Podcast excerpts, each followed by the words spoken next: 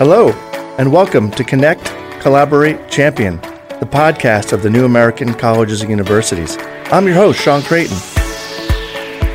In my current role as NACU president, I have the honor of working with an amazing group of independent colleges and universities. I'm a huge admirer of their approach to teaching and learning.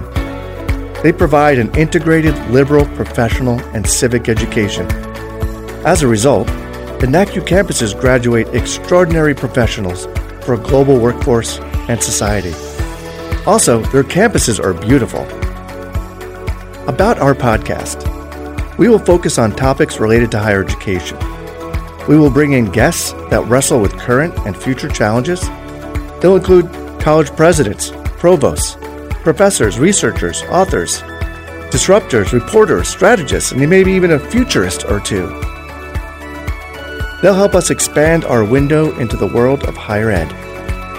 Thank you for being here. And without further ado, let's get started. This is part one of my two part conversation with Bryan Alexander. Bryan is an internationally known futurist, researcher, writer, speaker, consultant, and teacher working in the field of higher education's future. Bryan speaks widely and publishes frequently with articles and appearances in the Atlantic Monthly, Chronicle of Higher Education, Inside Higher Ed, The Washington Post, Wall Street Journal, U.S. News and World Report, MSNBC, and NPR, to name a few. Bryan is currently a senior scholar at Georgetown University and teaches graduate seminars in their Learning Design and Technology program. In this episode, We'll be focusing on Dr. Alexander's background and pathway to becoming a higher ed futurist. And also, we'll talk to him about his book, Academia Next The Futures of Higher Education. Bryan Alexander, welcome to the NACU podcast. Thank you. Thank you for uh, inviting yeah, I'm I'm really excited to uh, to speak with you today. Uh, I'm a big fan of your of your writing and your thinking, and also uh, I have to admit your uh, your beard. It's very impressive. Uh, I, I, know our listeners can't see you, but how long has that beard been in the making? Uh, it really took just a couple of years to make. Um, it just can't be controlled. It's uh, too huge. Um, so, I mean, when it, when I started growing it, it was, um, you know, people have five o'clock shadow. I, I really had like 11 a.m. shadow. Um, so I, I just let it go and it just took off. And now it's just in maintenance mode. I have to cut it back every week just to, you know, make sure it doesn't take over the planet. Yeah, right. I mean, I, I feel like it's a distinguishing hallmark of a futurist. Somehow, like when I picture futurists, I picture them having long beards. So I, I think this is a great segue into my, my first question, which seems very basic, but you know, what is a futurist for you know for our listeners' sake, and and what does a futurist do on the daily? Well, futurist right now really helps clients think more effectively, more strategically, and a bit more creatively about the future. So we try to help clients see more possibilities about where things could go. We do a lot of research to make sure that they are aware of the full range of possibilities. And we do that in a way that we hope is communicated effectively. We don't, we don't do predictions as much. We're very clear on showing people possibilities, you know, plural futures, a, a set of possibilities that they can think through. The futurists do this for everything from publishing research in scholarly journals to doing mass media to consulting uh, to social media. I'm one of the social media style futurists, so I, mm-hmm. I I believe passionately in having as much interaction with as many people as possible, not just to spread the word of whatever I'm finding, but to improve what I'm thinking about, to get mm-hmm. as much feedback and to try to spur conversations about the future. You know, when I think about my own role, like when I talk with my family members, trying to explain what I do, and I say, you know, I say, oh, I'm a co- we're focused on collaboration, you know, among universities, and I'm a collaborator, and they kind of turn their head sideways, and they never fully understand until you know I really get into some very specific things that we worked on, and they're like, oh, oh, I get it. What do you do though? And uh, I mean, do you get that with uh, with people when you talk about you know your role and what you do? Oh, all kinds of things. I think only psychologists get more flack about this. You know people ask me if I have a crystal ball, and if I'm at home, I actually whip one out and show it to them, and they get freaked out, which is nice. Um, you know, they, they asked me to predict something for them, and I did, oh, I don't, quite do that. Mm-hmm. Um, and then, and sometimes, you know, uh, every so often you get static, um, either from people who are um, thinking about futurists that they just don't like personally, um, or uh, sometimes from people who are anti either technology or science and associate that associate those with uh, futurist work. Mm-hmm, mm-hmm. But otherwise, mostly get curiosity and uh, general interest, which is great. Yeah. Well, I mean, how did you come to this role? There's a short-term answer and a long-term answer. The, the short-term answer is that from about 2002 to 2014, I was working for a nonprofit. And that nonprofit worked with up to about 200 small colleges across the U.S., helping them think about emerging technologies. And. I was their kind of emerging technology person. So I was helping explain to them what were then exciting and emerging technologies like uh, social media, mobile devices, gaming, AI, uh, wikis, that kind of thing. Mm-hmm. Uh, and that was great. I mean, it was really exciting stuff, good work. But I found that when I went to a campus, if I said, all right, I'm going to talk to you about emerging technologies, I would lose half the audience right away. Mm-hmm. Uh, there'd be people who either just didn't like technology, and they would say that, or they would say, I don't think about technology. I, I don't have time to. That's why we hire people like chief information officers to do all that thinking for me. You know, they say, I, I want technology to be like my car, right? I, mm-hmm. I don't think about it. I just turn it on and go. But all right, I, I understand. That's fair enough. But I was, it was bothering me. I didn't want to lose all these people. I wanted them to participate and think about this stuff. And then as I was doing this, I realized that I kept bringing in forces beyond education and technology. I was talking about demographic shift. I was talking about economics. I realized I, I was doing straight up futures work. Mm. I was just bringing in multiple disciplines, multiple domains, and helping them think about where their college or university could be headed. And so I just dove into the futures discipline head first, uh, found I was doing some of the stuff already, mm-hmm. expanded my repertoire, and then subtly started rebranding what I was doing as the future of education. Uh, when I walked to a campus and said that, everybody would be excited. Mm. Everyone would be interested. Because even the people who call themselves Luddites, which they should never do, all those people would be fascinated. They want to know the future of education. And when it comes to technology, under that header, they are much more open and, and much more thoughtful. The long-term answer is that ever since I was a kid, I was a fan of the idea of the future, and I was also a fan of science fiction. So I mm. read Alvin Toffler's Future Shock when I was way too young. I read a lot of science fiction in elementary school. And I was just always thinking about where things could be headed 10, 20, 30, 100 years from now. Mm. And so that was just always kind of part of my, my operating system and how I approach things. So it was a, it was a natural slide for me personally from education technology to talking about the future of education. Yeah, and and when I look at your background too, and, and I see uh, you have a PhD in English language and literature from the University of Michigan, and uh, you know, for me, some, it, it, seems like a natural fit to have to have studied literature and now be a futurist. But you know, for our listeners, maybe you could expand a little bit on like how did a scholar of language and literature transition to you know learning design and technology, and and really focusing on the future of higher ed. Well, one way is that literature and literary criticism now is uh, pretty multidisciplinary in its ambition. That it, it borrows from history, it borrows from sociology, from anthropology, from psychology, pretty much anything that doesn't involve math if they can help it. Nowadays, there's uh, a great deal of interest in the digital humanities where people mm-hmm. uh, use digital technology to learn more about all kinds of humanities issues from history to literature. Um, and so you know, that kind of makes sense uh, in, in an interdisciplinary stance. Uh, but the other thing is, early 1990s, when I first started teaching, I was discovering ways that I could use technology to help my students learn better. Uh, one of my first published article was about um, using email to help students write better. You know, basically just a way. This is from 1993. Uh, having students email each other drafts of their papers, and I found that when they responded by email, they actually looked at a student's paper very, very differently hmm. than when they were looking at it in print, in person, in the physical classroom. And that difference was really productive.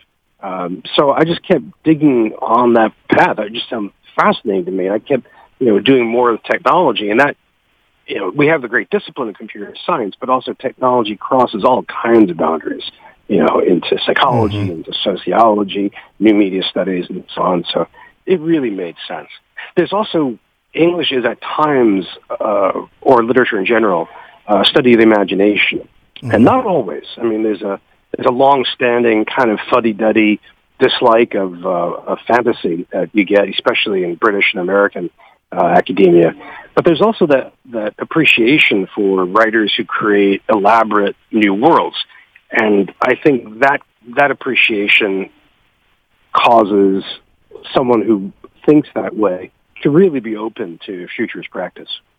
And many of the presidents that we work with uh, come out of a background in the humanities, and actually particularly in the area of English and American Lit. You know, I often wonder, and I know this, this is not necessarily the focus of our discussion today, but how the humanities prepare effective leaders, you know, in their, their ability to interpret narratives, under, you know, see both the details and the big picture, and then, as you mentioned, sort of that interdisciplinary ability to interpret text and, and environment. Quite. I mean, it's one of the reasons why uh, literature is a very common major for pre-law, uh, for example. Mm-hmm. And so the idea of being able to analyze uh, text, but also to produce text, uh, to write effectively, English should be a great place for that and yet the humanities are slowly going away, right? I mean, yeah, well, humanities enrollment is dropping all over the place yeah. like a stone, and for a lot of reasons. Uh, one is that uh, the humanities has not made a good case for itself uh, in terms of employment. Um, we just have not made that case. In fact, there are quite a few people in the humanities who think it shouldn't make that case.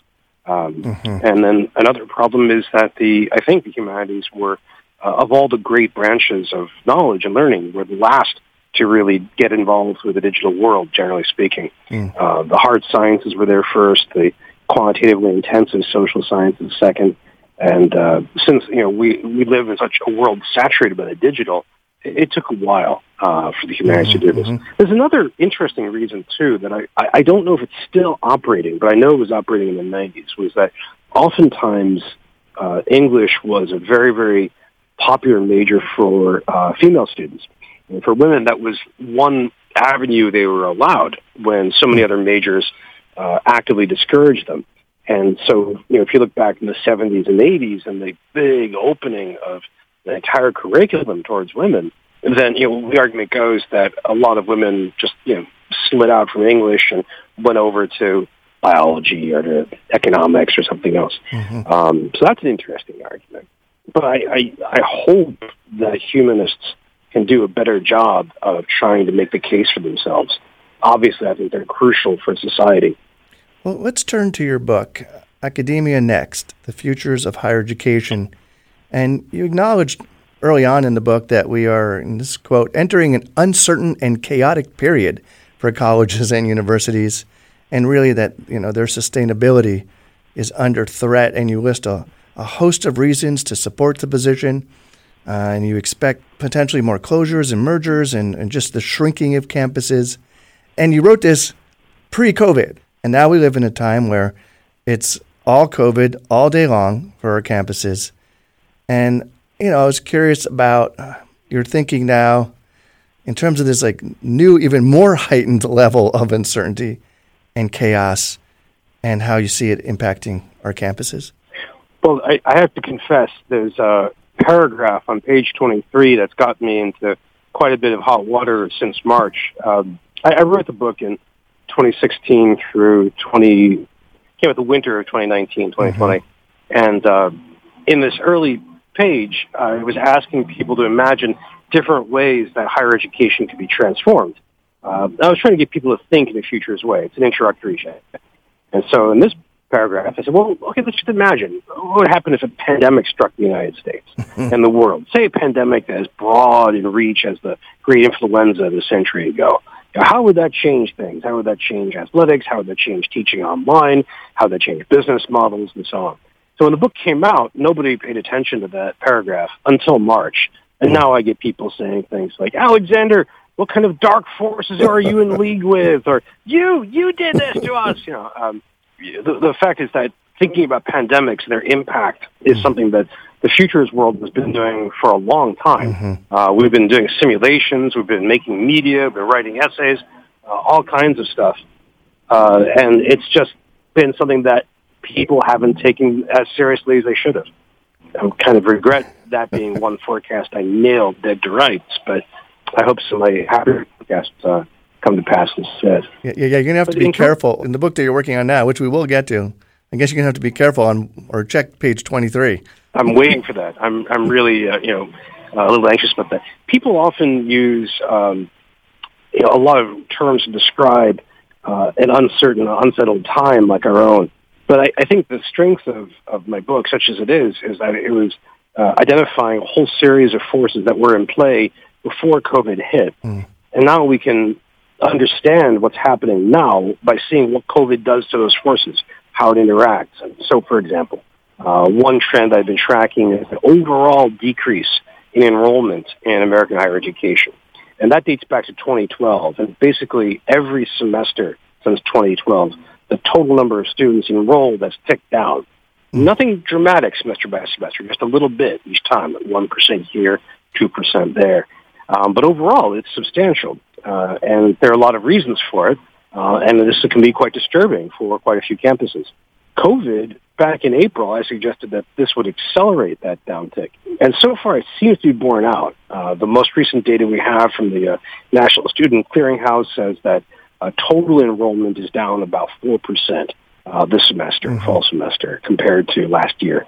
And that's significant. And we can say it may not all be because of COVID. One of the most spectacular has been the collapse of the for-profit higher education sector that was having serious, serious problems in the uh, second Obama administration term, uh, especially when the Obama administration went after a lot of these for-profits. And so they really, really uh, collapsed, and bad publicity really helped take them down. The great scholarship of Tressie McMillan Cottom played a role in that as well. And then also we've seen uh, community colleges. Their enrollment tends to be countercyclical to unemployment. Mm-hmm. So once we had the Great Recession, uh, unemployment shot up, well, so did enrollment in community colleges.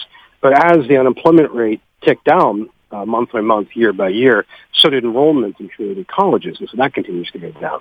But there may also just be a kind of general uh, anxiety about uh, higher education, mm-hmm. and so all of those are in play. And then COVID happens. Well, you can imagine that the economic reasons to avoid higher education are intense, you know, your fear of debt, fear of um, the opportunity cost of not working while you're in school, for example. Uh, all those things can play a role in general. But now with COVID, since we're in a, in a worsened recession, that can heighten those. There's also the fear that if you go to a physical campus, you might be in danger of infection. And that's a real weird, a, a real worry. As mm-hmm. my alma mater, the University of Michigan right now, just got smacked down by the county where it lives. Uh, the county ordered the students to stay in place because infections were rising. Uh, and the flip side is people who might not see higher education online as as good quality as face to face don't want to take classes online. So COVID accelerated all that. Mm-hmm. Uh, another acceleration, you know, we're talking about the the shift from the humanities towards the sciences, where basically enrollment for the past decade has been growing in the sciences in general and dropping in the humanities in general. Well, COVID might accelerate that because you'll have some students who feel that they are confronting a great crisis of their time and they want to contribute. You know, they want to do what they can to fight. And so they might be more likely to major in anything within allied health. You know, everything from, you know, pre-med to nursing to therapy to anesthesiology. Uh, and I suspect that state governments and nonprofits and foundations are going to be happy to direct funding in that direction. Right. After all, this is a spectacular crisis. Uh, at the same time, universities and colleges that are being clobbered financially right now, if they see that movement happen, this may make them cut back on the on the arts and humanities. Uh, they might close a search for an open position, uh, or they might cut a bunch of adjuncts, where they might uh, collapse a bunch of programs into one in order to save money. So again, COVID serves as an accelerant for that kind of force. I think overall, I think academia next gives you a, you know, a foundation for understanding what's happening. Plus the idea of futures thinking to open yourselves to possibilities, uh, to open yourselves to what kind of multiple directions things could go in. I think that is just essential thinking uh, for 2020. Actually, that's a good point that I wanted to ask you about. And you know, and sticking with the COVID crisis, so many of our campuses are are focused on day to day tactical planning and even we're discussing like the next semester seems like really looking ahead. They're challenged um, around the future oriented mindset. At least this is my perspective so far. What can our campuses do when they're really just trying to get through the semester and keep everyone safe? How do they move to that future oriented mindset and juggle well, both at the same time? There are a lot of responses that are out there. I think one of them that I would advise is uh, taking students really seriously. You know, if you think about if think about traditional age undergraduates, you know, 18 to 22. I mean, imagine being 18 right now. It, what an extraordinary thing to happen. I just have very little patience for the kind of cliched old folks complaining about kids these days right now. That seems especially stupid right now, given what the world that they have, that these 18 year olds are experiencing and the enormous pressure that they're, they're under. Uh, so I think we should listen to them, listen to their stories, see what they need from campuses. You know, what it's like to uh, choose a major right now, what it's like to try and make friends, either through social distancing in a face-to-face campus or online. And we should bring them into our planning, uh, help the students, mm-hmm. help us co-create you know, the next stage of American higher education. That seems so obvious to me and so important that we really, but we really have to do it. Uh, there are other practices that are out there. I, I've seen quite a few people urge a greater ethos of care in how we approach students. Uh, and that's everything from, say, check-ins in class. You know, how are you guys doing? Are you all right? For faculty to have a better awareness of campus mental health uh, resources so they know how to direct students that way.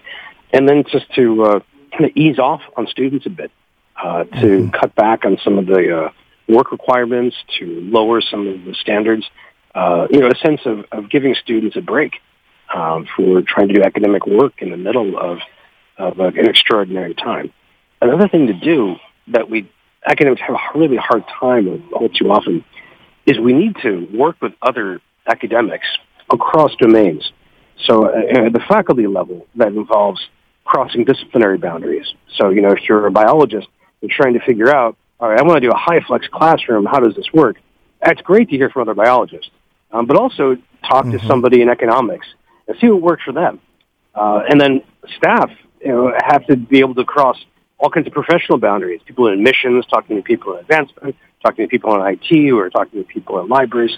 And then for all of us to be unafraid of the different minute gradations of institutional barriers. So people in community colleges really should be listened to by people in research universities and liberal arts colleges. Because although even we've different institutional expectations, different institutional structures, still we're facing so many similar challenges and issues. I, I think this is a great time to be doing all that kind of cross silo learning. I, I, definitely encourage people to uh, read Academia Next and learn more about the, the, the, various scenarios for the future of, of different colleges. And you know, one of the, one of the the types that you focus on, I think it's the one I went to, but the retro college, you know, in your book. You know, it's retro. this is you're looking down the road. You're looking at you know what 2030 and after, and there's this retro college, which I was like, oh, there's such a fondness for that experience that I had.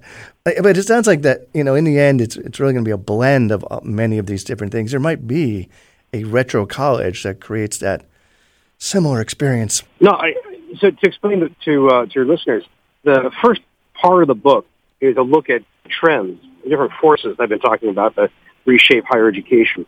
The second part of the book is a series of scenarios about possible universities and colleges. So scenario, a scenario is a story about the future when one or two forces really strongly shape it. Uh, and so each scenario is based on one of those assumptions. So the retro campus idea is based on the kind of reaction against technology, which some call, say, the, the techlash, uh, the sense that uh, the digital technology world has gone too far, uh, that its costs are too high, and we need to reclaim what was lost in the big transition mm-hmm. uh, online.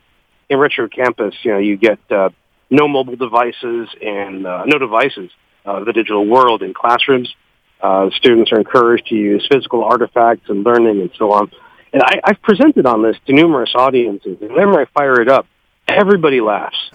um, they, they, they enjoy it. They, I, I think partly it's the, the recognition of uh, people making these arguments that they know. or experiences that they've had, you know, with certain departments or, as you said, with certain colleges completely. And there's a lot to appeal to it. So it's a kind of tongue-in-cheek scenario, but I, you know, I could easily see campuses that would want to market that to people, to people who want the hands-on experience. You know, they want to uh, work with, yeah, they want to listen to music on vinyl. Right? They, they right, want right. to work with uh, tools to turn wood, or they want to work with stone, which is great. That concludes part one of my two part conversation with Bryan Alexander. In the next episode, we will continue the conversation about the future of higher ed and talk to Bryan about his book that he's currently working on Universities on Fire Higher Education in the Age of Climate Crisis. See you then. Thanks for being here for Connect, Collaborate, Champion, the podcast of the New American Colleges and Universities. This podcast is made possible thanks to our partner, public radio station 91.3 WYSO in Yellow Springs, Ohio. Thank you, YSO. The New American Colleges and Universities connects our campuses to collaborate in the delivery of innovative ideas and to champion the belief that a comprehensive, liberal, professional, and civic education is essential to the future of our world. To learn more about our amazing campuses, visit nacu.edu, nacu.edu. See you soon.